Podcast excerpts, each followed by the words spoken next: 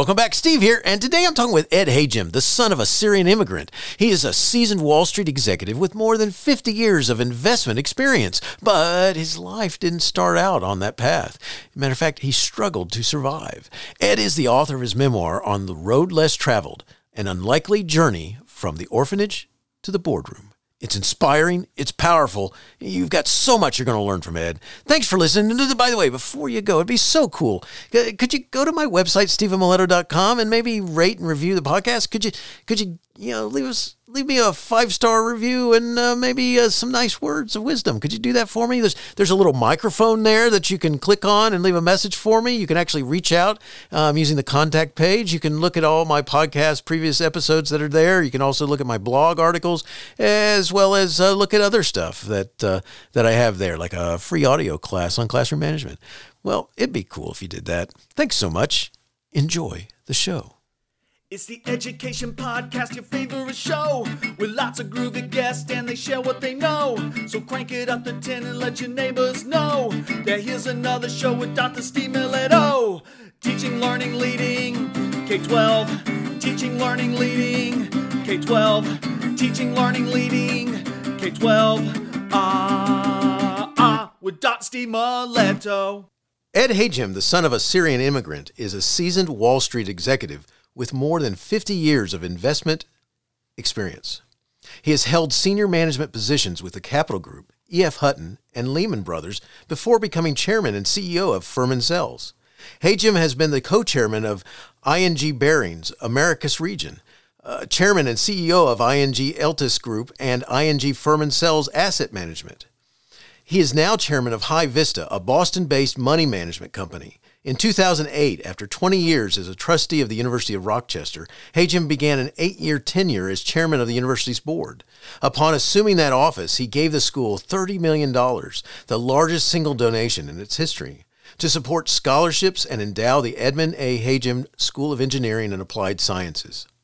Through the Hajim Family Foundation, he has made generous donations to organizations that promote education, healthcare, arts, culture, and conservation. In 2015, he received the Horatio Alger Award, given to Americans who exemplify the values of initiative, leadership, and commitment to excellence and who have succeeded despite personal adversities. Ed, thanks so much for joining me today. Great to have you on the show and say hi to everyone.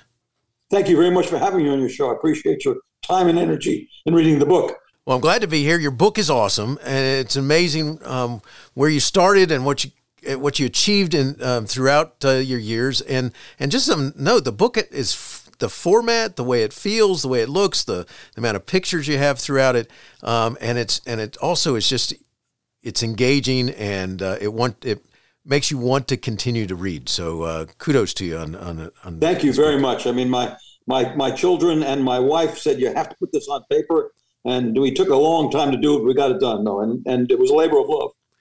That's so awesome. I, all right, so let's start by talking about this. I've heard you say that this is uh, um, this is something that you've you've noted before. My childhood disadvantages became advantages later in life. Can you just start with that? It's one of the messages I want to get across to young people who have difficult starts and difficult backgrounds, because in many respects, there is some positives to that experience. The things you develop because you have disadvantages. Let me get this advantage when I was in 15 to 20 different places in the first 18 years of my life, I developed adaptability.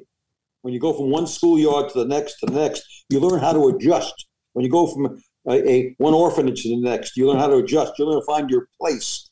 You, you really have you get adaptability, and that carries forward into your business career. You're able to change jobs. You're able to look at things carefully, and you actually start to embrace change, and you're not fearful of change. So that's one thing. You get adaptability. You get re- resilience because you go through these difficult circumstances. Once you're able to do that, you gain self confidence and able to diff- handle difficult situations. In fact, I recommend you to people who have children in very good circumstances to put them into situations like Outward Bound and NOLS, where they have difficult situations that they have to handle alone. You also develop a certain level of self confidence after overcoming a difficult period. Uh, so these these are disadvantages that become advantages over a lifetime. You can also relate to all kinds of people because you've gone through these circumstances. And finally, one of the negatives is you, you you develop anger because all those periods, you look around and say, why me? You know, why am I in an orphanage? Why am I in a foster home? Why don't? Why can't I have a bicycle? Why can't I learn to swim? These things that you don't get in a lifetime like such a lifetime as I had.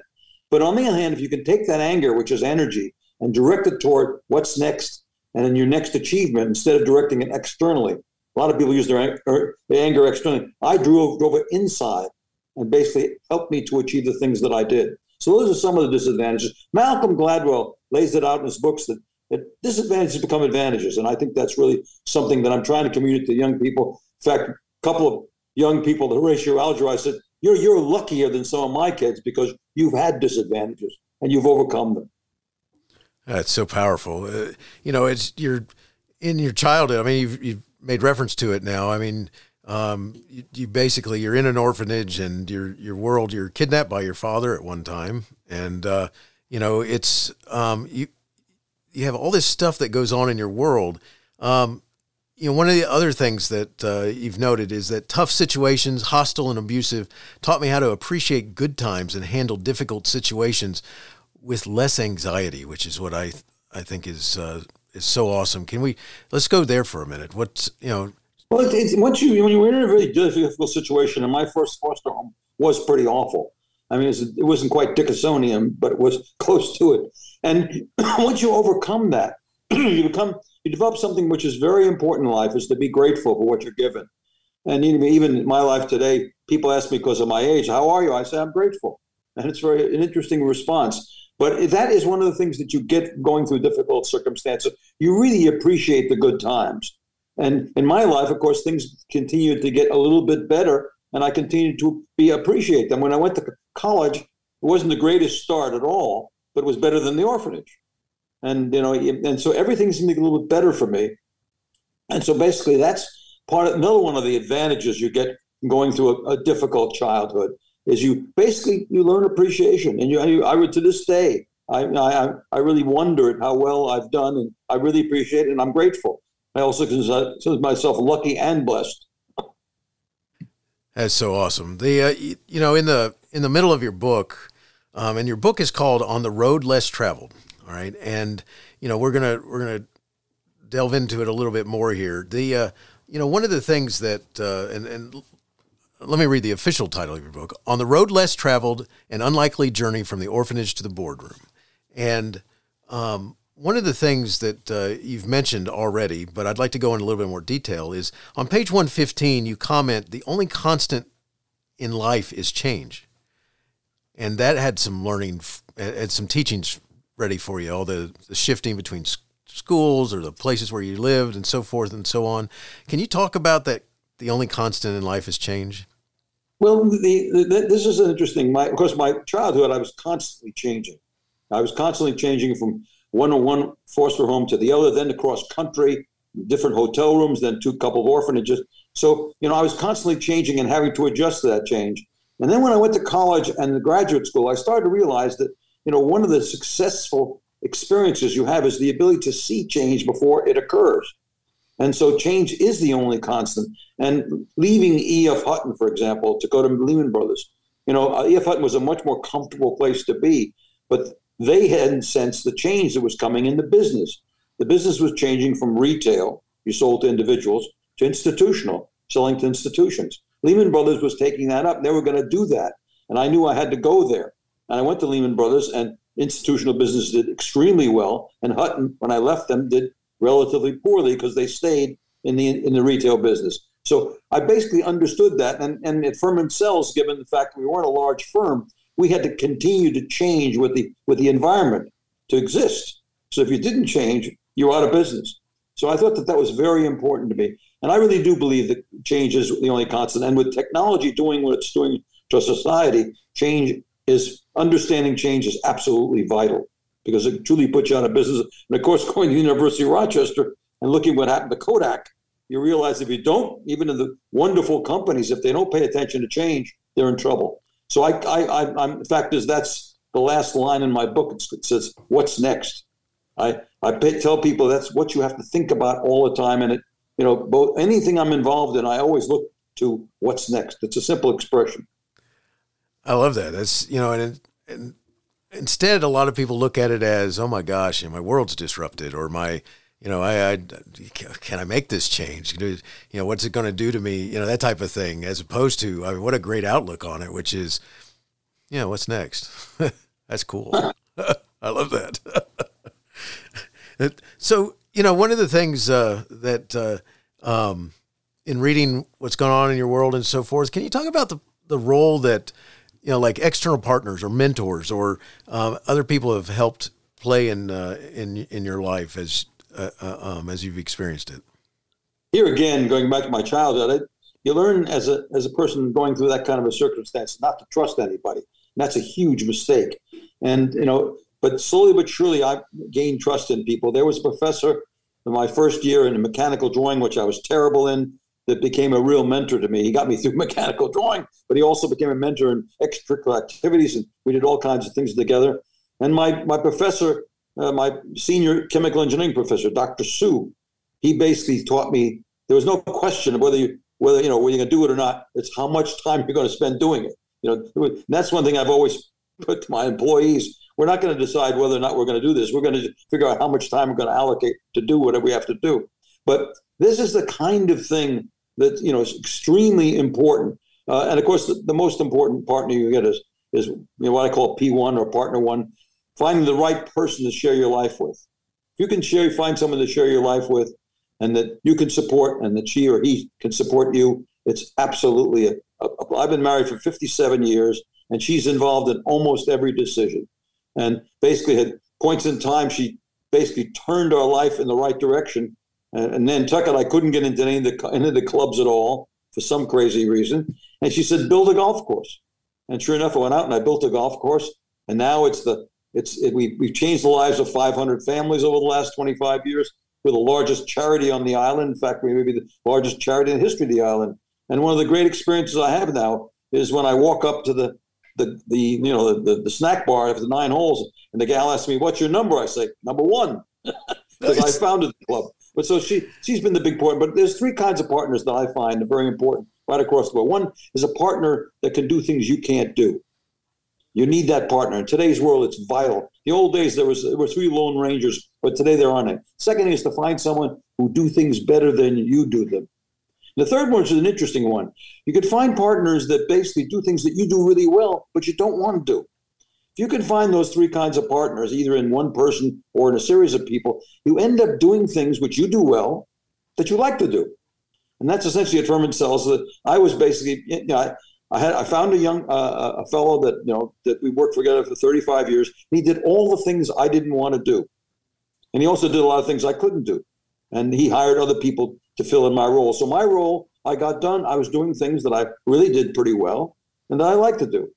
And of course, in, in the case of Barbara and I, the same way we've sort of, you know, divi- division of labor. She does certain kind of things that she likes to do. And, you know, when, when we build houses, I'm good at spatial relations, you know, and I'm terrible at colors. And, you know, I stay out of the colors and I stay out of the fabrics and all that kind of stuff.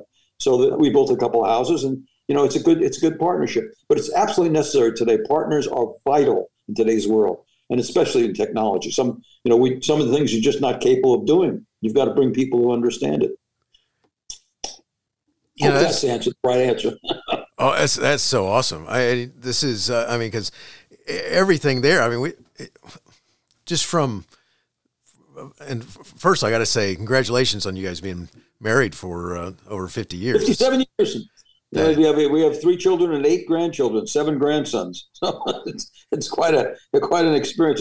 Again, given that, that I had no relatives, you know, Nobody ever came to any of my graduations, you know, this kind of thing. Now I have a real, we, we go on a trip where we've got 16 of us, you know, so that's kind of, that's, that's really cool. Now that some of the, the oldest grandchild has a girlfriend, so we're 17. nice, nice. So does that, uh, does that sometimes play into, you know, the dynamics of the family? Is that, I mean, this is not something that, uh, that you had, and you now have, uh, you have this really cool, um, no, it, it is cool, but uh, my wife has done a good job of training me. I used to being part. She has a very warm and loving family with a brother. And her brother was my one of my best friends. You know, she teaches me how to you know interact with the various parts of the family, and she does all the. She makes sure that all the kids get their birthdays recognized and so forth. I'm not necessarily good at that because I never did it. So that, that's an important part of your partner. She picks up your weaknesses and, and supports them. I love that. That's, that's so powerful. I, you know, um, one of the things that I'd like you to talk about is, or talk with us about, is the idea that uh, um, you really didn't have control in your life in in those early days, in the, as a kid and so forth, and as you're as you're trying to figure things out. Um, can you talk about how this played a role in your desire to seek freedom as one of your goals to just? Well, yeah, as, again, the, that's what I keep telling all, all of my young friends when I talk to them is, is to be be sensitive to one your genes. That's unfortunate; you can't do anything about that. But the, what you the way you grow up affects those genes. And basically, I one of my goals was obviously to seek freedom, and and find and also you find out that that's what you enjoy. And so I was willing not to go back after I left Lehman Brothers to another big prestigious firm. I went to a small firm where I had the freedom. I was the boss, and that was important. I could make the rules and, and make sure I followed them as well. But so that I wanted to seek freedom to make my own decisions because as a child, uh, you know, I was trucked from place to place. I had no choice about anything that I did. And and also even at college, I didn't have a lot of choice. I had I didn't have enough money, so I had to work. But as soon as in the graduate school, I didn't work because I had a choice.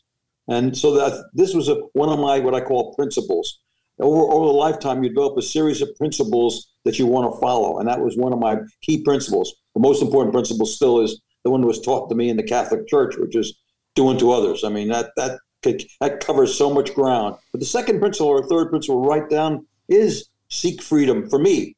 Other people want to seek organization. You know, each person has his own set of principles. That was one of my principles, and it came from not having control as a child. You're absolutely right. That's that's so awesome. I appreciate you sharing that because that uh, you know I you know the the idea of seeking some sort of stability and then to have the control that can that means that you're not dependent on others. I mean, you're not. De- I I don't have to worry about you or your decisions. I'm going to be making. I yeah, that, that's part. You know, that, and but you, you make those decisions a fork in the road, and you can go one direction and you can go another direction, and one that has more more freedom in it, may not have total freedom, but you move in that direction. And I think that's very very important. It's the type of job you take. You know, is if you want to go in a direction. I, mean, I suspect you are also seek freedom. You're you're kind of your own boss in your job right now. And that's very important you know, to certain people. Other people would rather be in an organization and have different parts, different layers of, of management and so forth. My case, I still, you know, very much as I can see my, my record from the, the boardroom. I've been the chairman of more firms than people say you can't keep a job. You just you, you always be the chairman, but you can't keep a job. nice, nice. That's it's funny. I mean, you're right. I mean, it's one of the things that uh, you know I like being able to have uh, things that I make decisions about that uh, I have the autonomy to say, you know. We're going that way. Well, okay. So it determines how much you know. It depends how, how much money, energy, and time you're going to spend on financial uh, acquiring financial resources too. I mean, I'm my you know I my one of my kids is you know she wants works for nonprofit. God bless her. That's what she wants, and she's you know she knows she's never going to be you know she'll be financially secure, but she's not going to make a lot of money because she decided. A friend of mine is a doctor and he does spinal surgeries and you know in, in Ethiopia, and he knows this is what excites him, and he's not going to ever. But you have to decide. And I, of course, didn't have financial resources. That's something I wanted financial security, and I probably overdid it a little bit, but you know it turned out okay. As then that it did, that it did. I, you know, a lot of what you just talked about is going to lead me into this because you know the title of your book is "On the Road Less Traveled: An Unlikely Journey from the Orphanage to the Boardroom," and you know there's a famous poem that's the you know the road less traveled, and I and some of what you just talked about. I was wondering if Robert Frost, it's in the book. Yes, so I was wondering if you could talk about why you, this was your title because many of the things I did, you know, were basically on roads less traveled. You know, obviously my whole life is on a road. Little, not many people have traveled that same road. But even even my road from engineering to business is a road little less traveled than most. Going from you know a very big firm like Lehman Brothers, prestigious with a fancy dining room and great you know great offices and so forth, going to Furman Selz, that's a road a little less traveled. Uh, I mean, in today's world, being married 57 years is a road a little less travel too. So I kept getting these, and, and you know, my, my experience with, with, with, with, with female employees. If you look back, I really traveled there a road less traveled. I was the you know, just going back, I was one of the first people to add women to the institutional business on Wall Street. I was the I named the first vice president ever at Lehman Management Company who was a woman. The, at the Harvard Business School, I was the chairman of the I was the president of the Alumni Association. I named the I helped name the first woman president of the Alumni Association. In fact, the Hajim School of Engineering and Applied Sciences has the first woman dean. So that's a road less traveled. Uh, obviously, the, the golf course in Nantucket is a, definitely a road less traveled. Nobody thought it would be successful, and it was a, a road less traveled. So it kind of fit in. I also, you know, Rob, uh, uh, uh, Scott Peck was one of my favorite people as far as books were concerned. You know, he he made sta- he made statements like, you know, uh, uh, love is giving, love is, is really defined by giving back to other people, and he had just wonderful, you know, conversation. It's in my book. I I I, I, I, I basically uh, copied him on a lot of things that I believe in. And you know, he did sell twenty million dollars, twenty million copies of his book, so I figured I'd pony piggyback on him a little bit. Nice, nice. but Robert Frost was one of my favorite poets, and Scott Peck's one of my great writers, and so it sort of came to me one day. Also, in the book, it tells you the story. I walked into the Smithsonian, and here was this car that my it was almost exactly like the fa- the car that my father drove across country to pick me up and kidnap me a 1936 road, you know, Ford Roadster. And so just it just the road less travel sounded very good. And by the way, this is on the road less travel. You know, Scott Peck's book is the road less travel. So we didn't copy it exactly. Gotcha. No, it's uh, it's so powerful because the choices that you make and the things that you do. I mean, you see, just like you know, going back to the that golf course again, you see the, the just the things. Yeah, that, I, you know, just you know, you say I, nobody does that. Nobody knew the idea. First of all, to find land on Nantucket was, you know, that, nobody said there's no land for you. You know, yeah, how you can do it. Then once I found the land, I said, oh, you can't possibly. It's been too expensive. And you know, we did it. And at Furman Selz, kind of many things we did. We started with with you know 20 million revenues, ended up with almost half a billion. 70 employees ended up at 800. A lot of things we did, people said you can't do because we were such a small firm, but we did them. Because, and we traveled roads that people didn't travel at the time. And I think you have that's one of the things that I tell people is that if you want to be relatively successful, you're going to have to travel some pretty bumpy roads that people say are not possible, you know, because there's where the opportunity is. And sometimes it's a dead end road too. no, it's not all not all success. Trust me. That's interesting. One of the things you just said is that uh, you you run into people who say, uh, "What are you crazy?" or "What are you?" You know, that's not going to work. Or um, yeah. how do you, how do you deal with that when you're you're thinking I got to go this way and someone's telling you uh, you're wasting your time? You know, I, I tell people to you know go to the yellow pad. I really I really believe in writing things down, and if you write things down, the reason why you do things. And a young man said to me, Ed, you're giving me too many ideas. Tell me one thing. I said, write down where you want to go and how you think you might get there. And as then when you start to travel that road, if it turns out to be exactly as you thought it would be, that's fine. If it turns out not quite to be, if there's a turn in the road, it's not the end of the road if you have a plan. You know where you wanted to go and you can change it. And I did that constantly. But I, in my business, in my life, and in my business, I constantly pull out the yellow pad, write down exactly what I'm trying to do and why I'm trying to do it, and then maybe show it to a few people at the points in time. I've had mentors on Wall Street. A, a young a fellow who died recently, Wally Stern. I say, Wally, what do you think? You know, but it was written. It was a written piece of of information. When I went to Furman Selz, I wrote a 40 page document on what I was going to do with the firm. And I showed it to the guys in the firm. I said, here's where we're going. And they, you know, they modified it. They changed a little bit. Some people said it's not a good idea. And, you know, you see in the book, one fellow said, you, you're going to bet, you're to, you're to drown in red ink. Well, he left. And it turns out that we didn't quite drown in red ink. We sold it for three times book and so forth. But that's, that's another whole story. But writing things down is very, very important. It, it's a way of communicating with yourself, which is one of my real drivers right now. The second book is a whole book that really is a conversation with yourself. The only constant besides change, I think, is your inner voice. You know, you, you, you carry that from, the, from, from childhood to death, and that conversation drives a lot of your decisions.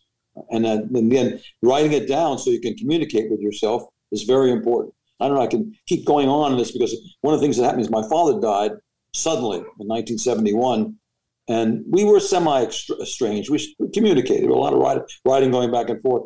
But he died suddenly. There was no closure. So first time in my life, went and got help. And the woman was brilliant, the Ackerman Institute in New York. And she said, What we're going to do basically is you're going to write your father letters and ask him questions. And then you're going to sit down and write those letters back, pretending that you're your father. I did that for six months, and it really kind of cleared things up pretty good because I, I put myself in his shoes, and I learned a lot more about him by having to do that. And that was an int- very again. Here's a communications device that I think is very important. That is awesome. I love that. That's uh, yeah, especially for because you know for feeling like you you have something there that you'd like to at least ask. Then you can also answer yourself. And I, who's going to who's going to answer the question? The only person can answer the question is you. You need to go back and put yourself in his position and try to answer those questions.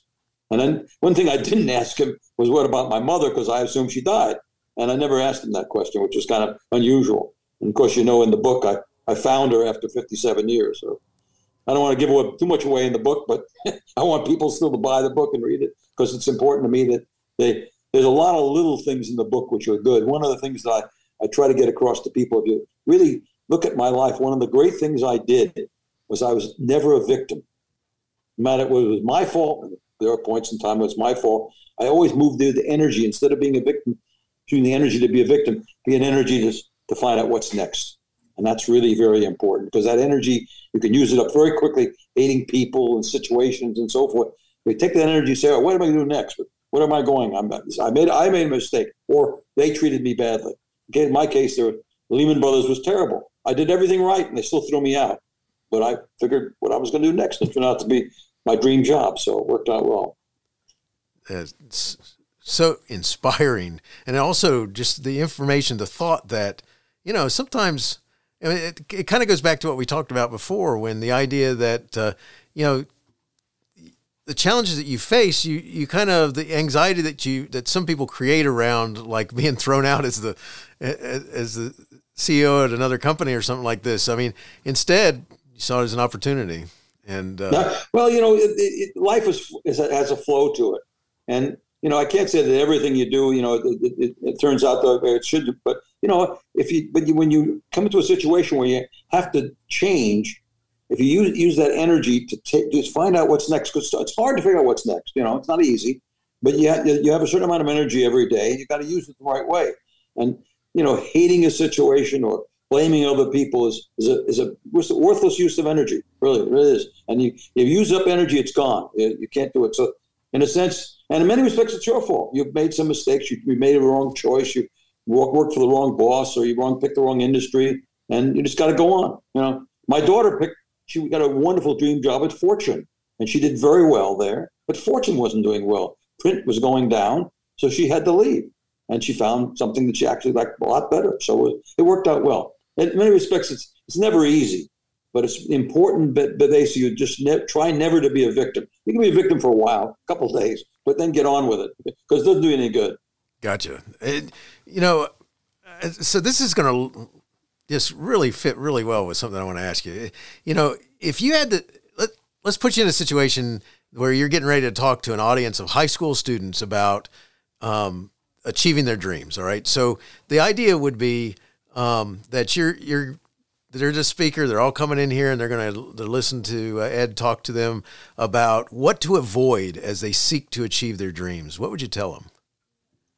You know, I'm not big on avoiding I'm big. I mean, this is one of the things I, I, I do do graduate. I'm doing graduation speech at the Keys College down here, and I've done number of. I've done many graduation speeches at Rochester, and I, I did Brunswick School last year, commencement address, and I pitched the same thing. Basically, it's what I call the four P's: find your passions, find your principles, find your partners, and then find your plans. And that's what my second book is all about.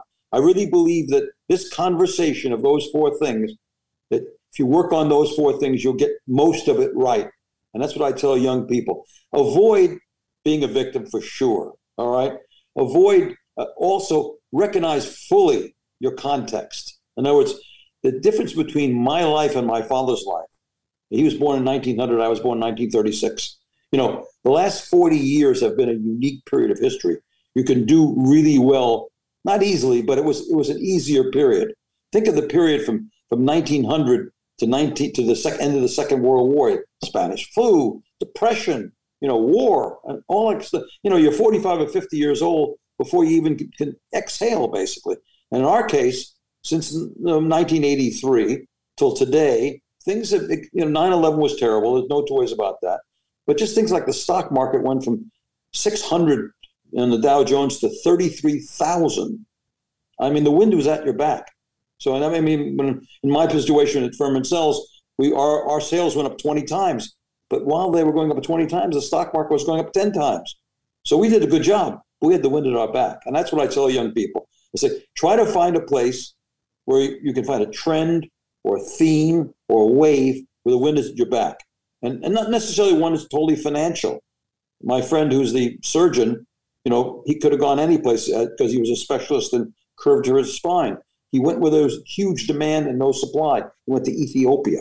And he was, I guess, one of maybe two people that could do what he could do. And if you look at his brochure after 20 years, he has changed and saved so many lives because he was in a place where there was great demand for his services.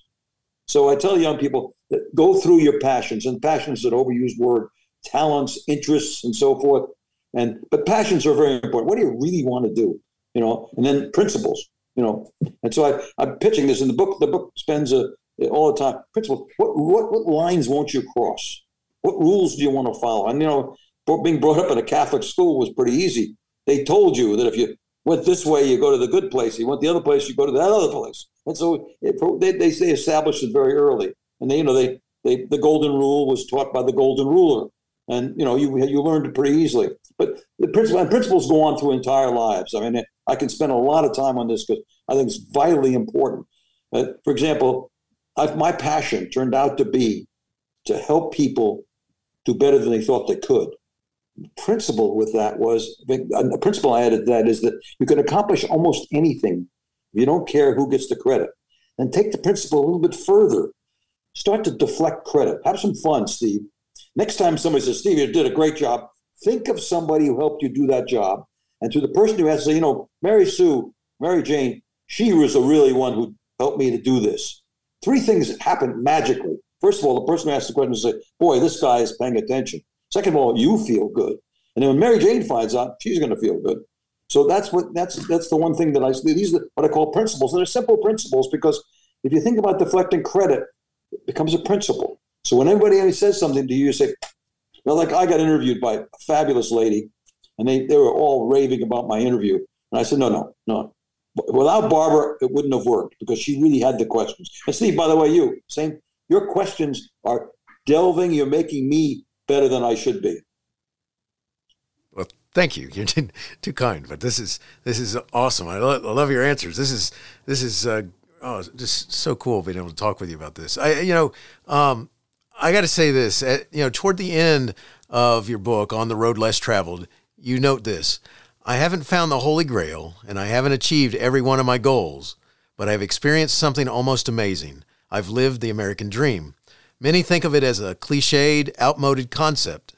Believe me, it isn't. It's alive and well. Could you talk about that? I, I just think that America is still, the opportunity today is greater than it's ever been. Remember, you know, in my era, or my father's era, there was a lot of prejudice. Prejudice has been cut way, way back. All right. Scholarships, there were, you know, I, I, there were one or two scholarships I could have gotten out of high school. Today, they're just loaded with scholarships. So that, in addition, in a business. And when I went into business, you needed capital. You know, you had to build steel plants or oil refineries.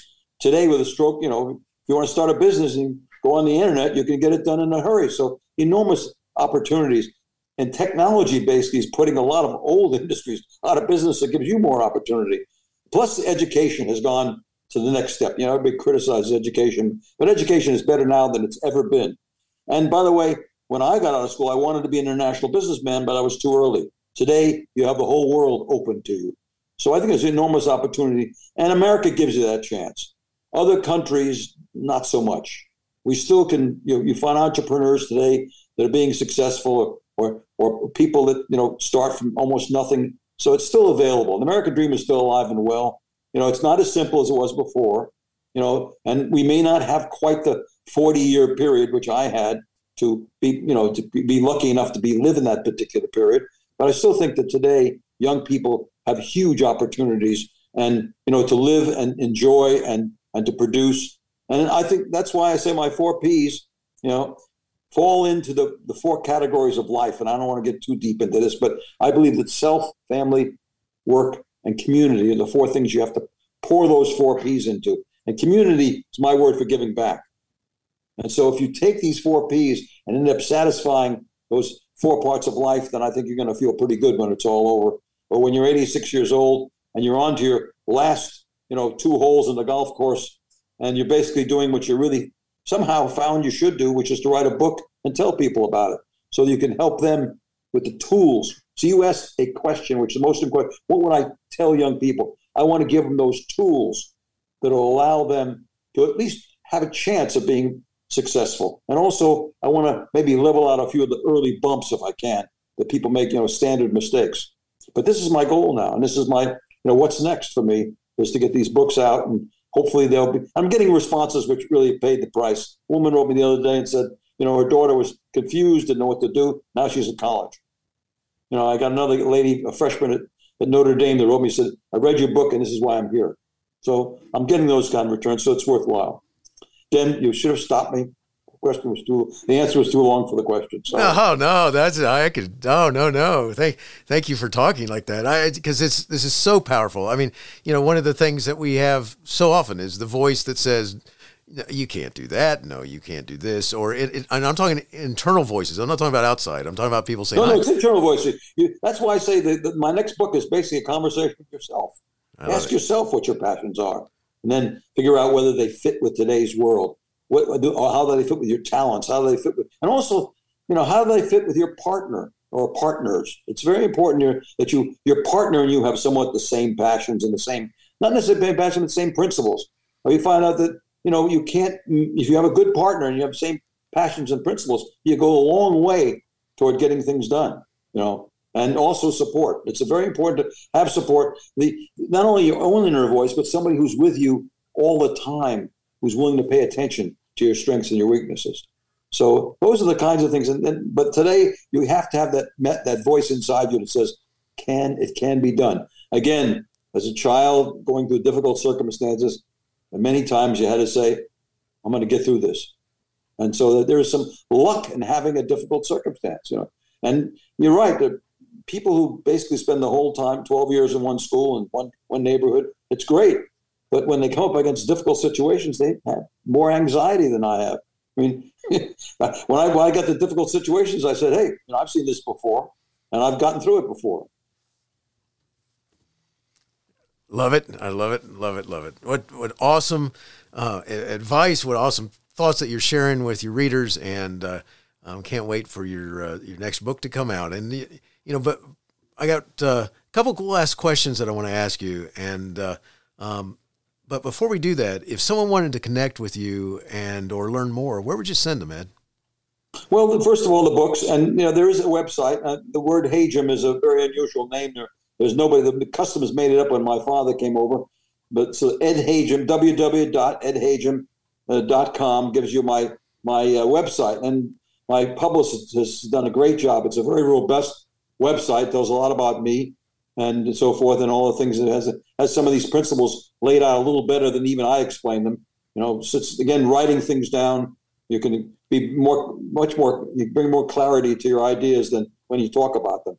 And uh, that that and read the book. And the second book is going to come out April fourth, and I think that really tells the whole story. And you can email me. You know, I, am at Ed Hajim, you know, uh, at gmail.com. So there's that's easy enough. And I'm I've, I've, I've answered a lot of emails. In fact, there's on the book, I could write a book on people telling me about themselves after they've read my book because they relate to different parts of it. So that's really wonderful. I mean, I, I think I'm collecting all these emails from people. I may someday write a book about their, their responses because, well, one fellow said, he said, I've been an, I'm an orphan. He said, I've only told three people in my life. You're the third. So, you know, it's kind of things like that that are kind of really humorous. So I'm getting a lot of good, good, good feedback from the book, which is worthwhile. I went on this venture not knowing how it would turn out because publishing, as you may imagine, I know, is a terrible business. I mean, my publish my publisher is a wonderful person. He's done a great second book. He's done the quality of the book is even better, but he does take you know a very large percentage of anything that you know we generate. this is not a profitable venture, that's for sure. well, Well, I'm glad you're taking a chance to share because yes, I understand, and it would not be. Well, you know, sharing this this community thing that I say a fourth part of life. If you don't do things, you don't give back. It's the greatest satisfaction ever. I mean, there's a young lady up at the University of Rochester who was a who was an optics engineering major, and she just got her PhD and she got married and so forth. And she stood up on a stage and said, "Wasn't for you, Mr. Hajim, I wouldn't be here." I mean, come on, that that pays all the bills that you ever ever spend. I mean, or any any effort you ever that single thing, you know, in my mind, took care of anything I've ever done at the University of Rochester. That's so awesome. I love it. Uh, you know, Ed, we're, we're getting ready to wrap up. And by the way, I'll have your website in my uh, show notes, and uh, uh which will be awesome. And uh, the uh, so that people can just right there from their mobile phone, if they're listening to me on, on that, they can just go and click on it and, and go there and take a look at what you have to say on the website. So um, good stuff. And I'll also put your email address there in the show notes too. So, um, you know, last two questions that are just general questions I like to ask my guests. And the first one goes like this How do you keep going when so much is going on that you may want to quit? Uh, then that's, you know, I, one, there's probably a gene. I, I, I have a, a, a lot, unusual amount of energy, but I feed off the things that I do. And, you know, I was lucky enough to have this sort of thought process or, or passion that when people do better than they think they can, it gives me energy. When I watch someone who's, you know, doing something that I've helped he or she do, that really gives me energy to go forward. I also feel that, you know, this is what I'm put on the earth for, is that is to basically, you know, to do things that will make the world a better place. You know, at Rochester we had something called uh, Meliora, ever better. You know, leave the place ever better. You know, any place you go, try to leave it a little bit better. And when you do that, you get energy from it. I mean, I think that's in Nantucket. You know, the we, the symbol on my my my my shirt when we first got there was not well. What, what are we doing putting a golf course on Nantucket? Now people come up to me and say, you know, you, my daughter is now at college because of your your club. We gave last year we gave ten vocational scholarships, which is a whole other crusade that I have right now. Is I feel that we really should be sponsors for vocational education. We have a young fellow who want to be a chef cost forty thousand dollars a year to go to Johnson Wales, you know, and he worked in our kitchen all summer long. He loves it. So I'm, i want kids to find their passion enough to go to college as such. They can become nurses or marine engineers or hospitality workers and be happy, live happily. My, my electrician and my plumber, you know, every day they do wonderful things for people, save people's lives, you know. And so, or the guy who fixes my computer. I mean, without him, I don't know. You know, I always compare. My doctor annoy, gets annoyed when I say this, but when you know, if I don't feel well in the morning, my computer's down. More important thing is my computer. yes. And so, you know, Ryan comes over and fixes my computer, and I, even though I'm not feeling well, I'm now in good shape. I can live through the day. That's awesome. I love it. Uh, all right, last question, Ed. Uh, do you have a teacher in your past who made a difference in your life? If so, who was it, and what would you say if given the chance to say thank you?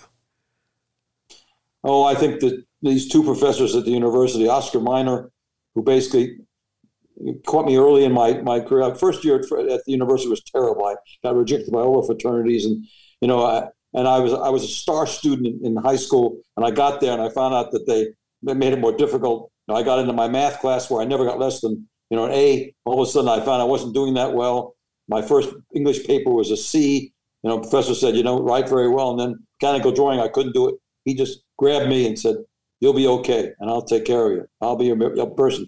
And he basically followed me all the way through. I ended up being the chairman of the finance board, which gave out all the money of the school's activities, and he was the, the faculty advisor. And he just helped me all the way through. He was a great, great human being. Then in my senior year, I worked for uh, Dr. Sue, who basically uh, worked with me, and he was he gave me just the ability to understand and how to handle problems. The concept of observe, design the program to figure out the problem, execute that, and then analyze, and then re- reprocess. What I call the engineering process. Dr. Sue was fantastic. Uh, but there have been mentors. I mean, it takes a village. I mean, I, all my life I've had people that have helped me. You know, Wally Stern, who was about 10 years older than I on Wall Street, and I would go to him constantly to, you know, to teach me the business. So, but those, those two, those two teachers at university, uh, there was also a professor at Harvard who gave me the last piece of my management puzzle, Hugo Uyterhoeven, who was a champion in developing strategy. And basically, he convinced me that this was the most important thing you could do. And I ended up with my own process when I took on a management problem. I dealt with culture, strategy, and people long before I worried about the numbers. And that really made me a very different manager. Culture and strategy were so important to me. And Hugo, who's passed away recently, was a he really was a professional. He just he he took a, situation. he said this strategy will work, and this strategy won't work. Why? And I I, that, I carried that through my entire business life. That is so awesome. Thank you so much. Ed, thanks for sharing your book, On the Road Less Traveled An Unlikely Journey from the Orphanage to the Boardroom. I mean, what a powerful and inspiring story. Thanks so much for talking with me and wishing the best in all you do. Steve, thank you for your questions and for your time and for your energy. It's been a really good experience. Thank you very much. Hey, you have been listening to Teaching, Learning, Leading K 12, a podcast to help you help kids achieve their dreams. Teaching, Learning, Leading K 12 is a member of the podcast network based in Canada called Voice Ed Radio. Voice Ed Radio, your voice is right here. The opinions expressed on Teaching, Learning, Leading K 12 are those of the guests and host. Teaching, Learning, Leading K 12 is intended to share ideas, advice, and suggestions. Teaching, Learning, Leading K 12 is produced for educational purposes. Hey, thanks for listening. It would be awesome if you visited my website at stephenmiletto.com uh, and connected with me, left a review, and listened to more episodes. And by the way, you could also share it with your friends, with your family, and uh, your colleagues. Thanks so much. You're awesome.